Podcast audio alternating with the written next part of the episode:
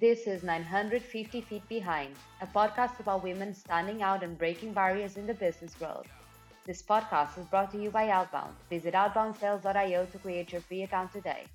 My name is Leonor, and I'll be your host for the season. Hello, everyone, and welcome to the last episode of 950 Feet Behind. Today, I'm here with the founder of Factor 8 and Hashtag Girls Club and top sales coach, the amazing Lauren Bailey. Thank you so much for joining me, Lauren. You're so welcome. You know, hearing that kind of an introduction, it just doesn't get old. Just doesn't suck. It's right up there with my husband saying, "You know, you're brilliant." Oh, it's like my favorite thing ever. I should get your husband notes, yeah. writing notes for partner. exactly. Please wake me up every day saying, "I know you're brilliant." right? No, it's it's more like when there's a good idea, but but you're right is also right up there. Don't you love hearing that? You're right. Yes. but to be fair, I I believe I'm right most of the time. Which is why I love to hear it if everybody else just get on board with how right we are, life would be great. It would be so much easier, right? okay, so Lauren, I want to start by traveling back in time with you a bit. Mm-hmm. So, if we go back to your childhood, what is the first thing you remember wanting to be when you grew up? You're going to love this answer because I wanted to be an actress. Oh, really? Okay, something in common here. Anything you want to share about that yourself? So when I was a kid, I I think I wanted to be a pediatrician. That is the first thing I remember. Mm-hmm. So I guess not neither of us ended up uh, where no, we no. thought we would be. No, I wanted to be an actress, but shortly right after that, I wanted to clean houses for a living. Okay, that, that cool. is interesting. Why? I think I just liked it as like I really loved cleaning for this period of time when I was a kid, helping um, clean around the house. That felt great and I, I probably got you know some strokes for it and i thought well this is great i could do this for a living but you know that's the beauty of children and our views of the world like when we go to chipotle which is you know a mexican food chain here in the southwest of the usa my kids are like mom they're hiring. You could get a job here. And i'm like well okay. That's things are going to change if that's you know how we're going to pay for everything going forward but there you go. So yeah, I thought that was pretty cool. But actress um, was for sure, and that happened for a really long time. And then I will tell you, I'm just gonna come out with this because it's like I've just started admitting it out loud to myself. For most of my young adult life, my secret, now exposed dream was I wanted to be a motivational speaker. I wanted to work with um, women and uh, any underrepresented feeling person to build self confidence and self worth. And I just never admitted to that dream because the things we want the most are the scariest. But Definitely. that's what I get to do now all the time with Girls Club. So it's, I didn't realize that that's what it was, right? When I conceived of the whole thing. And then I woke up one day, I'm like, oh my God, this is it. This is, this is like the 15 year dream come true but like when you say you want to be a, a professional motivational speaker, I feel like sometimes now it's a bit different, but sometimes people wouldn't take you as seriously because they think, oh, right. oh, you just want to say what everyone wants to hear. Well, and who wants to listen to a 15 year old say they want to be a motivational speaker one day? It's like, you know, you just want to pat that little girl on the head, which is probably what happened to me, right? We, we get a lot of that. Mm, okay, honey. Stuff and so I, I, I don't know somehow it was a learned behavior to to swallow that and to shrink away from that because the imposter syndrome is real right well who am i to that's how that starts and absolutely but that is actually quite interesting because I remember before we started recording, you were actually telling me about a lady in your hometown who was a motivational speaker and she kind of validated that dream, wasn't it? Yeah. Yeah, Carol Harder was somebody who just really changed my life. And taught, she talked about the power of positive thinking and she taught relaxation techniques. And I was a stressed out, overachieving perfectionist kid. And I thought that was pretty fantastic. And so that was always my secret dream was to be her one day. Wow. I is Carol by any chance listening to this? If she is. We have to send it. Carol, you're the best. We'll have Carol, to get. shout out. I will make sure that I send it to her. Yes, because I think she'd be very happy to hear you say that. I think that it's the power of role models is something that I didn't catch on to until recently.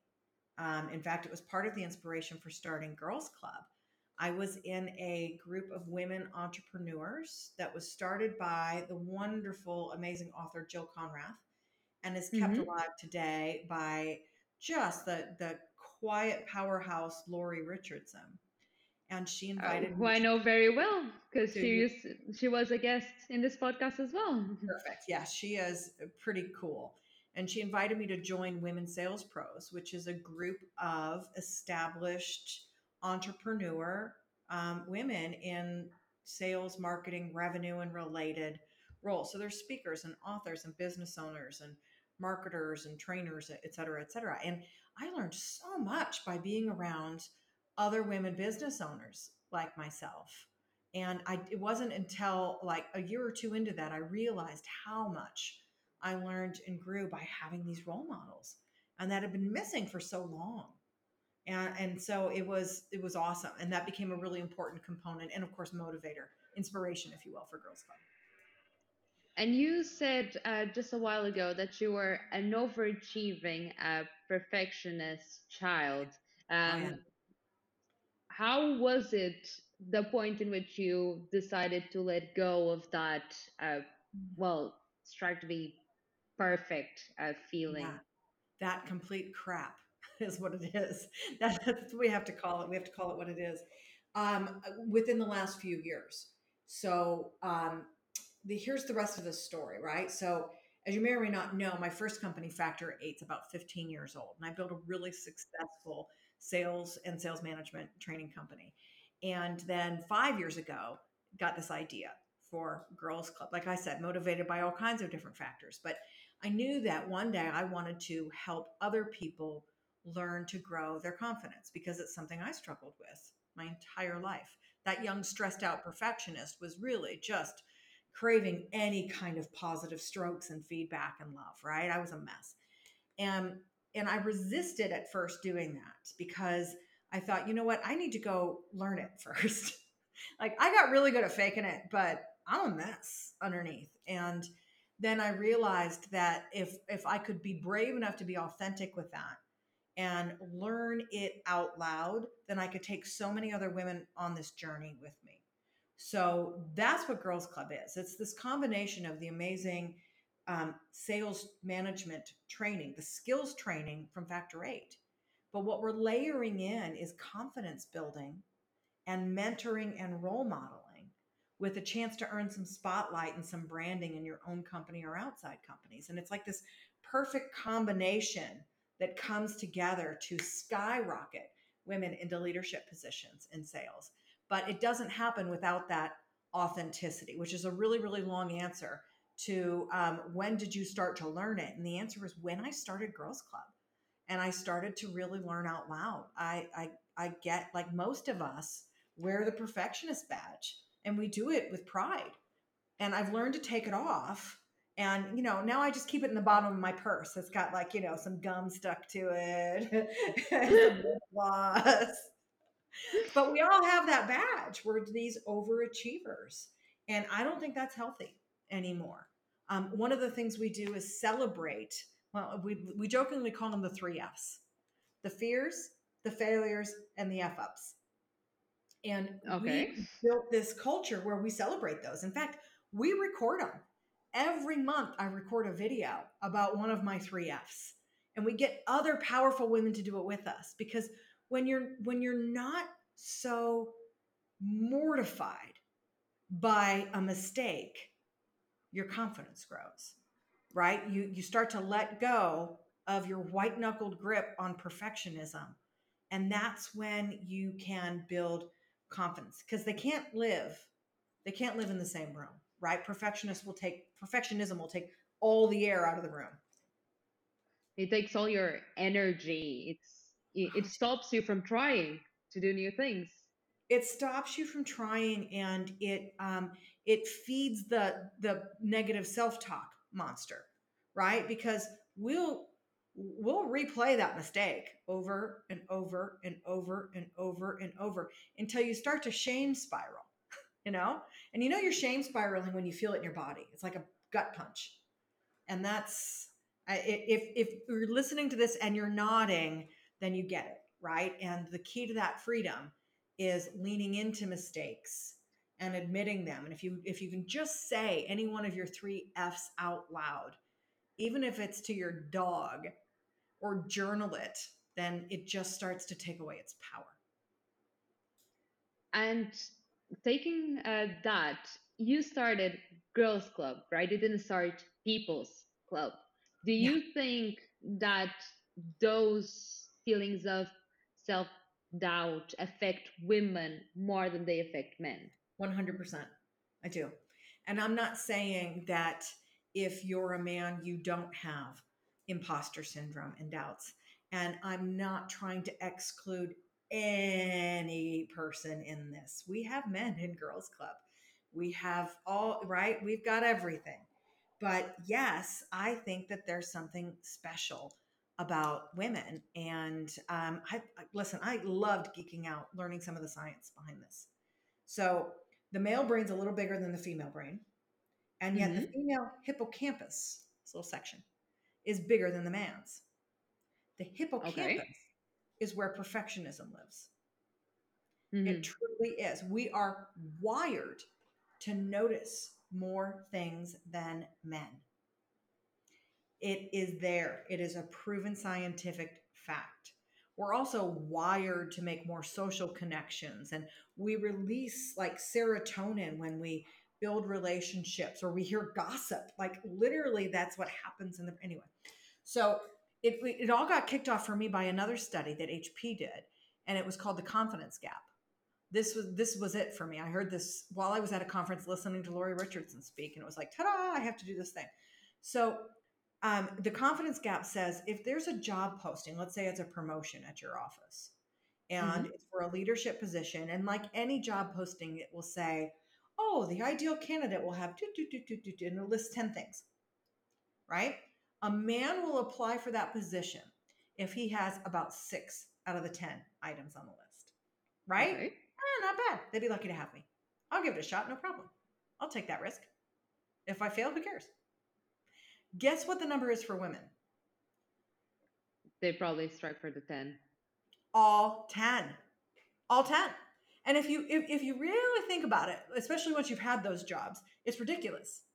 Right? Like how are you supposed to know exactly how to do a job perfectly before you've even had the job? But that's yeah, part of course, of makes no doing. sense. But we do. We wait and we wait and we wait. And if I could tell you how many times I've heard the story about women who wound up interviewing their boss when they really wanted that job.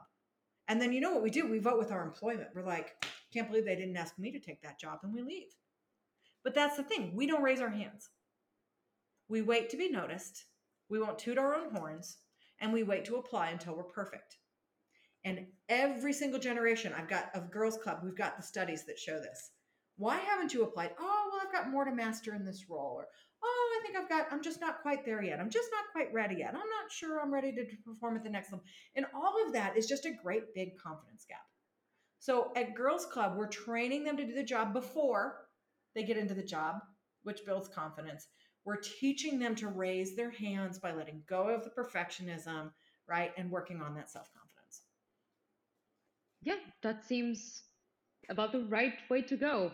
And I read in your profile two things that really intrigued me. The first one was you want people to go into sales yeah. like as a purpose. And yeah. when I asked that first question, I haven't had a single guest that wanted to be a salesperson. No it's one. So we all have this story about how we wound up in sales. I do too. And it's a bummer because it is a really great profession. Unfortunately, it's not a well thought of profession. And that's part of why I like to stand behind it because there are so many people, can I be honest, especially women, who do it really well and really right. It's not all yucky, gross, slimy, trying to make you get into something that you don't want. And it's it's the kind of job where when you're awesome, you make more money than the person who isn't. And for all my young perfectionist, super striving, overachieving women friends, that's where you belong because you're awesome. So get paid for it. Yes, definitely. And really know your worth, right? I think what's missing in women and girls is accepting that they're worthy. Yeah. Of a job, yeah. of a better life, of money. It's always something that. that you feel it's for someone else. And even if I go to my peers, I see well girls that are earning substantial more money than their male partners, mm-hmm. and you feel bad about it. Mm-hmm. Like, oh, I'm not gonna disclose how much I actually earn until we get married or live together, and I have to yeah. because I don't yeah. want him to feel bad. Yeah. But why yeah, would they feel bad? Yeah. It's so true. You know why? Because the, it like listen, this is we could talk about this for hours, but it's just there's societal norms and there's fragile egos and there's media and right we've been taught really really young that our self-worth has more to do with what we look like than with what we achieve which is a great big old bummer. But i listen the, those women also aren't wrong. I mean i was there too. I was a a, a powerful woman who made a lot of money and had a big job, and I was single.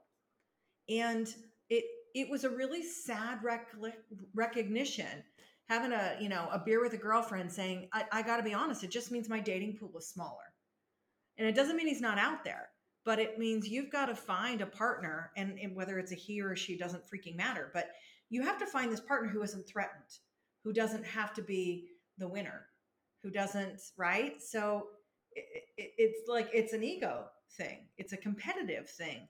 And if we're going to do really super mass stereotypes, there are probably more men who would classify themselves as, or we would classify as more competitive or higher ego. Men also super define themselves in their jobs.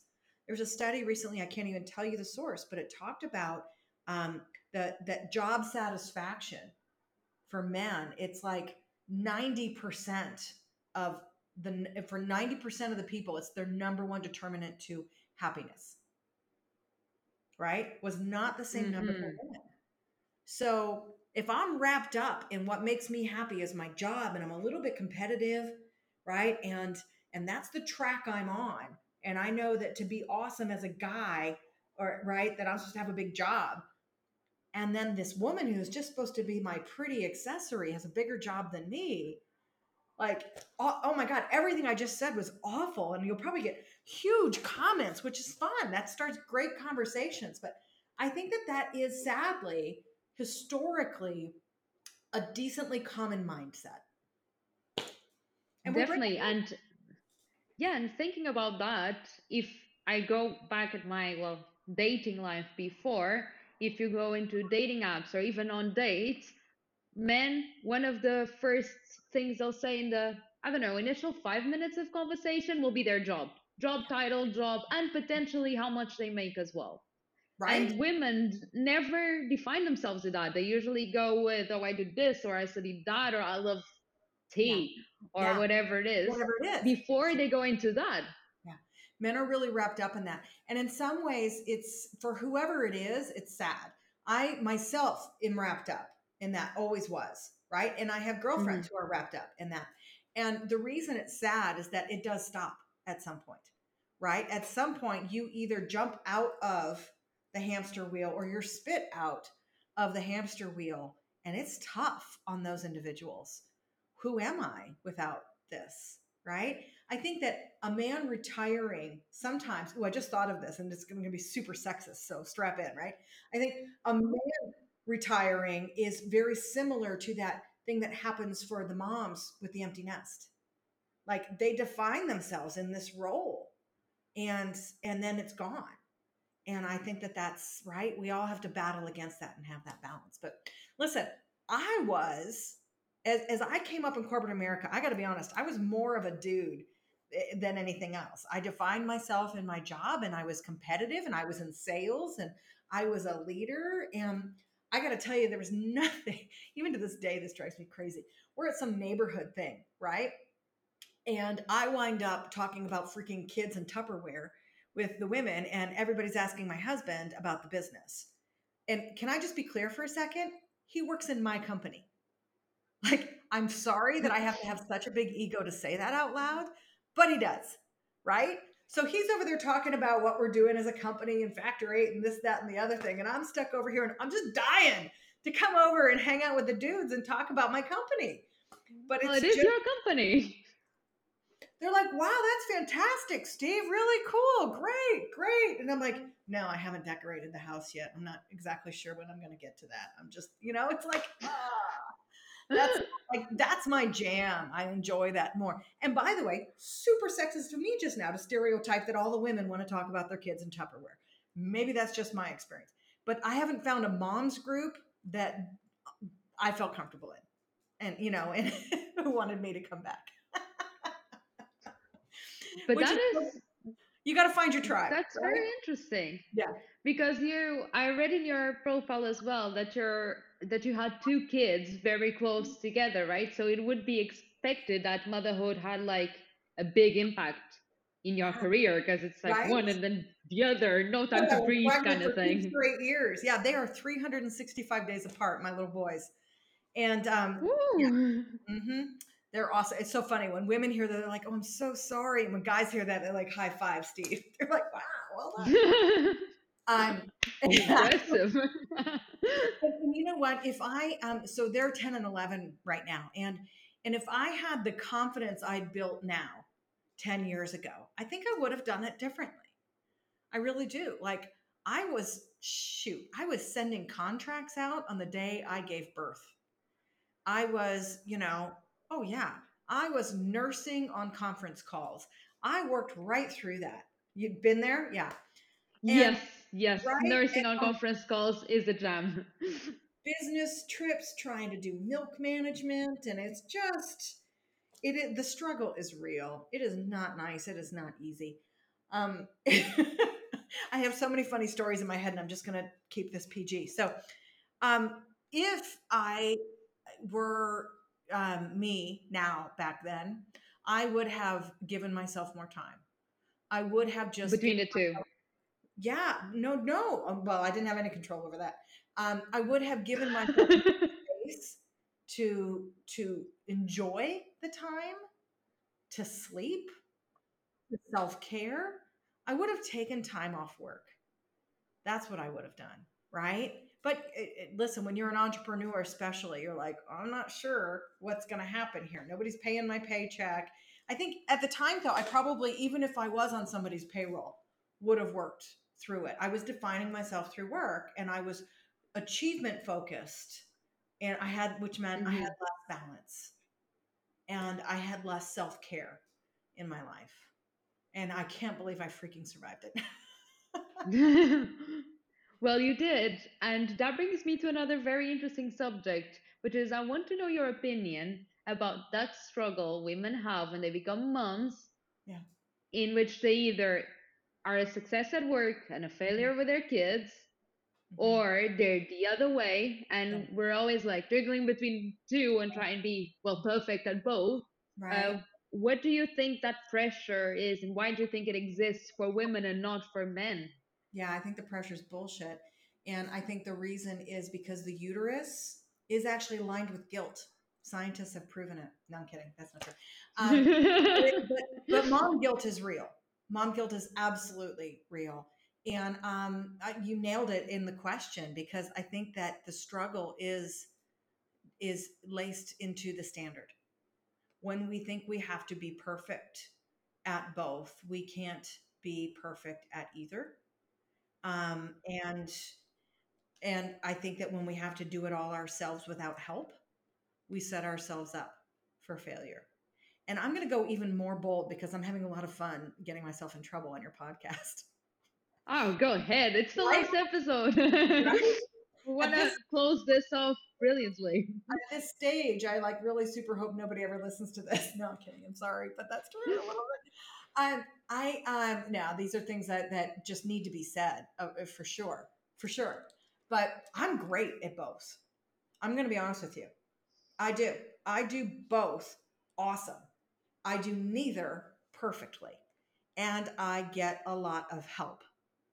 And I literally felt those things happening at the time and realized how important it was, right? The first time that your partner tries to change a diaper, yep, they're not going to do it right. But if you don't let them do it, they will stop. You know, the first time that uh, uh, the partner puts the baby to bed and they cry a little longer and it doesn't go perfectly, you got to let that go. Because if you don't, like, I, th- I think it's just so many marriages struggle through that. But he helps me, which is the wrong way to say it. We're equal partners. And if I really kept score, he does more than I do. And I get help. I've got somebody who cleans the house. I've got somebody who, right? I had babysitters. I had nannies. I had trusted help. I bought that for myself, right? To this day, I still do. I have a housekeeper.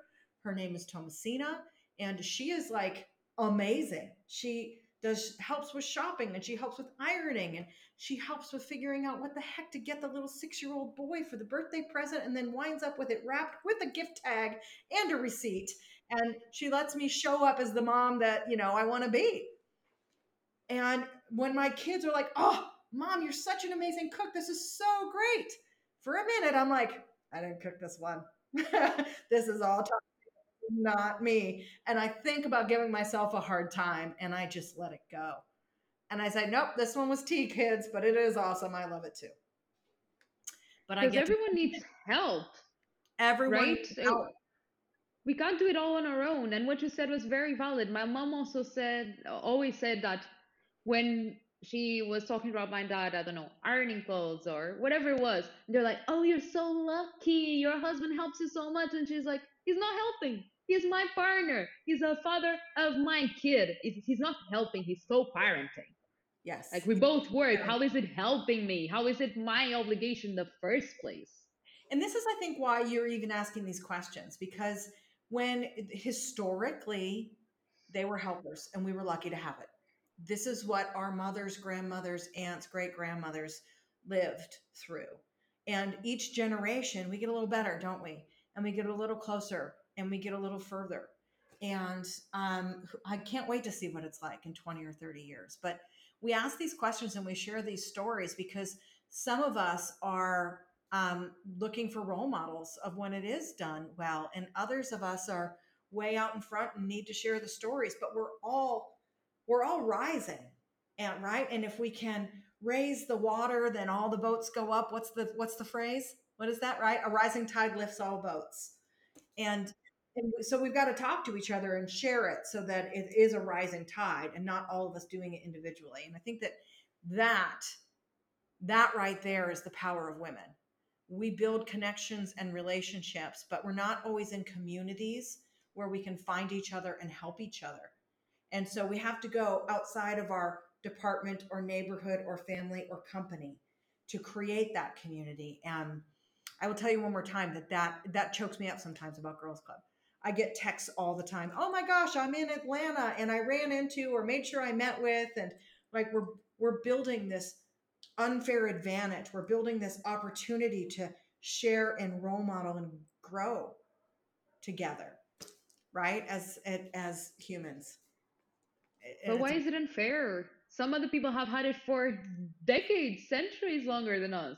You're right. It's not unfair at all, but it's so powerful. It feels like it should be. Oh, that's beautiful now. Kind of got me speechless there for a bit. but it, it truly is, isn't it? When when you hear these stories and you get inspired and you see where and how you can rise, um, it's awesome. It's really awesome. I, th- I think that's what we're here on earth to do in general. Definitely. And I just looked at the time and I'm already over time because so that's always me. That's always me. Now, it, this has been an amazing conversation. So, you know what? It doesn't matter. It's the last episode. If it's a bit longer, I'm sure our listeners' ears can uh, we'll handle it because I still have two questions that I really, really need to oh, ask. so I've got like 27 for you built up. So I will try to keep my answers short and so we can talk no, about no, no. It's okay. It's okay. Um, we'll we'll keep this as long as it needs to be. So first question. Also in your profile, you talk about dress codes, changing mindsets and dress codes. What is the thing about dress codes here? Say it again, I, I, because I'm not even tracking you. In the in your LinkedIn profile, yeah. when you talk about sales coaching and sales training for girls, you say yeah. something about changing dress codes and the way we dress, the way we look. Oh, isn't that funny? I have I this is um, I I think I'm having a senior moment. I'm gonna have to go back in and read it. I I honestly, I honestly God don't know. It sounds like something I would say in trying to be cheeky, right? Like we're going to change the face of sales. Maybe we're going to change the dress code of sales, right? So that there's was more the un- in it. Is that what you got? The unpaid it? intern. I thought it was because of that. Um, you know the vibe that women always have to dress super well and men like powerful men go out in like a t-shirt and jeans and whatever but women it's so true like well, they need to dress to impress I, well i thought look, so i gotta go look that up I and I've never been asked a question before, and I don't remember writing it. That's awful. Okay, I'm looking it up. You know, there's this ongoing joke that like apparently some startups when they do something and it messes up, they just say it was an unpaid intern. Yeah. I'm sure the unpaid intern put a comment about dress code in my LinkedIn profile. I, I, I, I, don't I can't even come up with something funny about that. I have no idea what that is or where I was. No worries. and my last question uh, on my side is we've talked a lot about women, mothers, the workplace for both women and men. And mm-hmm. what do you hope will change in the next couple of years? What do you think will be when our kids grow up? Yeah. Yeah. I think that the next big frontier for us is equal pay. I think we made some great strides but um, that is what I'm going to hold on to. And, and I don't know how yet, but that's the vision. That's that's what we've got to go and fix. And you know, ten years ago, uh, everybody kept talking about how do we get more women into sales leadership, and I just got sick of the conversation because everyone goes round in circles about why it is, and you know, blah blah. Nobody was fixing it, and that's the next one for me. And I'm not done going in circles yet. I don't have a theory on how to fix it, but that is absolutely next on my plate. Okay. Okay. Brilliant. Um, Lauren, so this episode is a little different. I know we're already over time. Uh, you said in the beginning you had a couple of questions for me as well as a surprise. So please feel free. All right, this is great. I don't have unpaid interns on my profile. uh-huh. and, and and I didn't. I didn't have any. I studied zero before this. But please, will you tell me about your family because you've mentioned a little one and a partner. Oh yes. So um, I have a partner and a one-year-old girl. So that is my little family. It's it's a recent journey, motherhood, uh, for me, but so far so good. Uh, she's awesome, and to be fair, I thought that handling both would be a lot worse, but like you said, I embraced the help around me. I embraced mm-hmm. help from friends and family, and I always made sure I wouldn't take it up on myself to do everything. And that when I had to release and go on a date night or go out with the girls or stay and work longer, I wouldn't blame myself for it.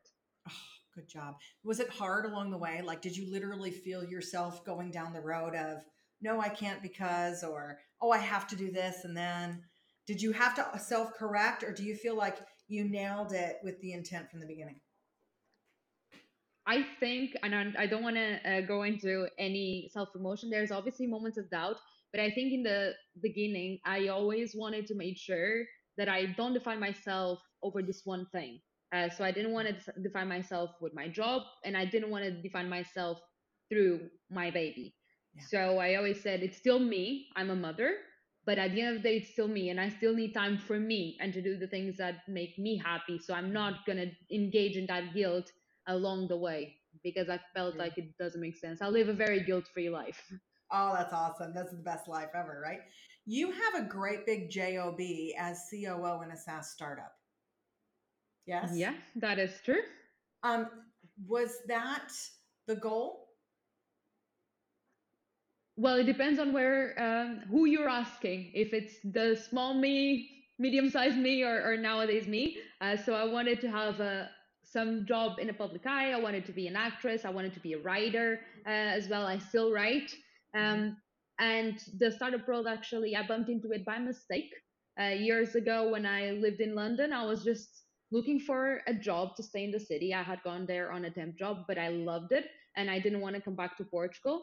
And to be completely fair, when I first went to the interview, I didn't even truly know what a startup was. Uh, but I ended up getting the role. It was a sales role predominantly.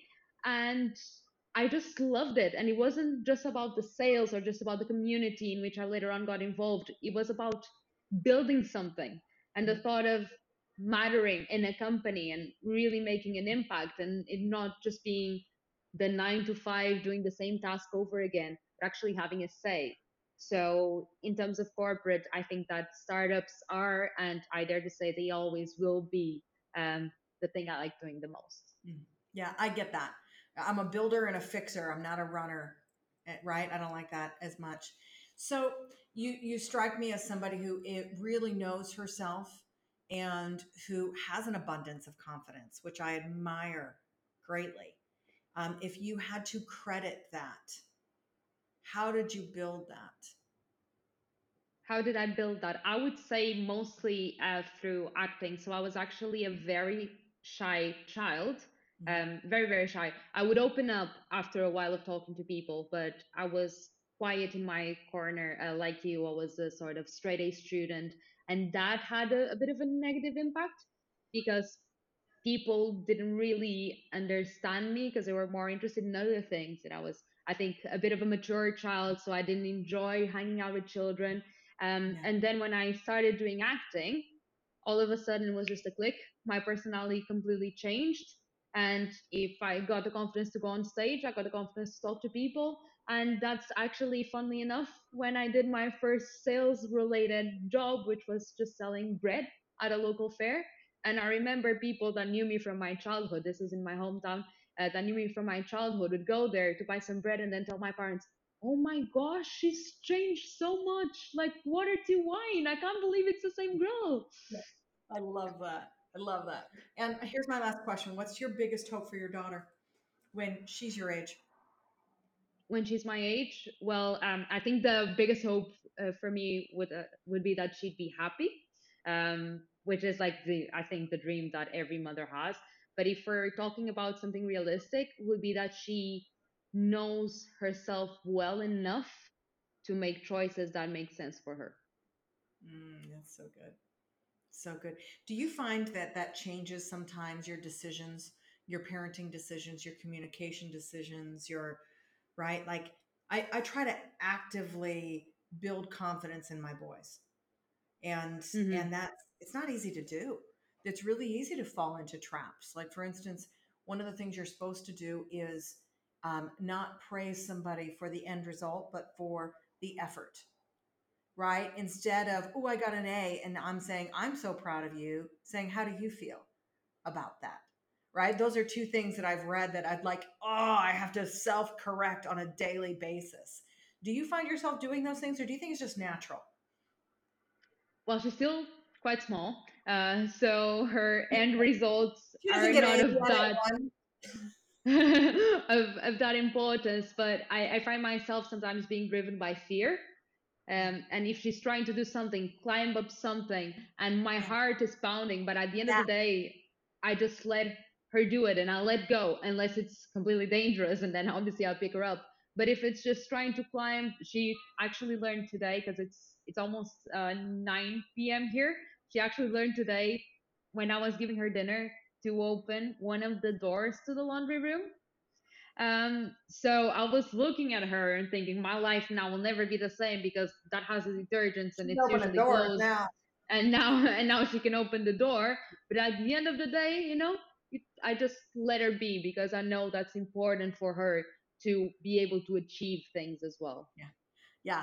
truly, you translated that beautifully. That is exactly what I'm talking about, right? Because it's so easy to then jump in and protect, but that is not fanning the flames of the the confident young person. And so that's so cool. I think that you're going to raise uh, one hell of a human being. Thank you so much. And I Yeah. think that when your boys turn into adults, they also won't be the stereotypical macho.